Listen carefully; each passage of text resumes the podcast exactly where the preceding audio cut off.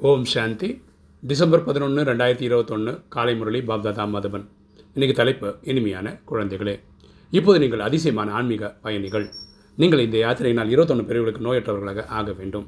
அப்பா சொல்கிறது இனிமையான குழந்தைகளே நம்ம வந்து அதிசயமான ஆன்மீக பயணிகள். அதாவது உட்கார்ந்த இடத்துலேருந்தே நினைவினால் சாந்திதாமம் வரைக்கும் போய் இறைவனை நினைவு பண்ணிட்டு வரோம். இதனாலவே நமக்கு வந்து இருபத்தொன்று பிரிவுகளுக்கு நோயற்றவர்களாக ஆக முடியும். சத்தியுகத்தில் எட்டு திரேதால பன்னெண்டு சங்கமத்தில் ஒன்று இப்படி இருபத்தொன்று பிரிவு நமக்கு கிடைக்குது. கேள்வி சத்தியுகத்தில் எந்த பொருள் பயன்படுவதில்லை? அது பக்தி மார்க்கத்தில் பாபாவிற்கு பயன்படுகிறது.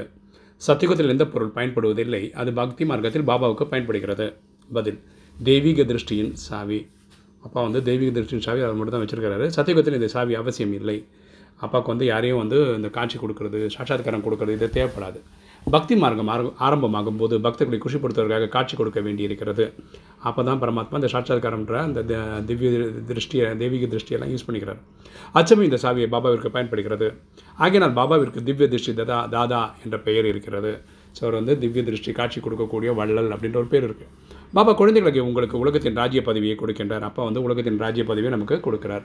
திவ்ய திருஷ்டியின் சாவியை கொடுப்பதில்லை அப்படின்னு நம்- நமக்கு அந்த சக்தி கிடையாது. நம்ம யாருக்கும் இந்த சாட்சாத்காரம் கொடுக்க முடியாது.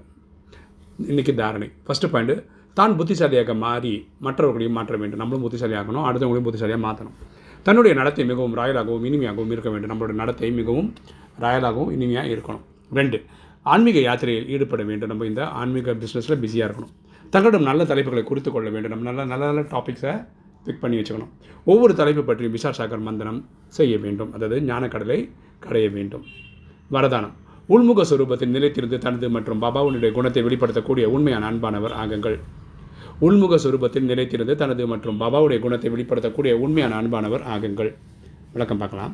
எந்த குழந்தைகள் சதா உள்முக சுரூபத்தில் நிலைத்திருக்கின்றார்களோ எப்பவுமே தன்னை ஆத்மான்ற புரிதலோடு இருக்காங்களோ அதாவது உள்முக சுரூபத்தில் இருந்து அந்தர்முகியாக இருக்கின்றார்களோ அவர்கள் ஒருபோதும் எந்த விஷயத்தில் ஊன்றிவிட மாட்டார்கள் அவங்க வந்து இந்த லௌகிக விஷயத்தில் போய் பட்டில் போய் மாட்டிக்க மாட்டாங்க.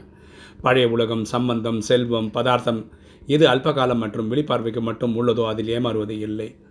இதான் லௌகிக ரிலேட்டடாக இருக்கிற ஏதாவது உணவு பொருள் ரிலேஷன்ஷிப் இதெல்லாம் போய் அவங்க மாட்டிக்கிறது கிடையாது. உள்முக சுரூபத்தின் சிதியில் இருப்பதால் குப்தமாக இருக்கக்கூடிய சக்தி சுரூபம் பிரத்யட்சமாகி விடும் ஸோ இவங்க எப்பவுமே ஆத்மஸ்தியிலே இருக்கிறதுனால தெய்வீக குணங்கள் தெய்வீக கலைக்கலாச சக்திகள்லாம் வெளிப்பட்டுரும். மற்றும் இந்த சுரூபத்தினால் ம பாபாவினுடைய பிரத்யக்ஷம் ஏற்படும். இதனால் மக்களுக்கு வந்து இவங்கள இறைவன் மாதிரி காட்சிகளை இவங்க வழியாகவே பார்க்க முடியும்.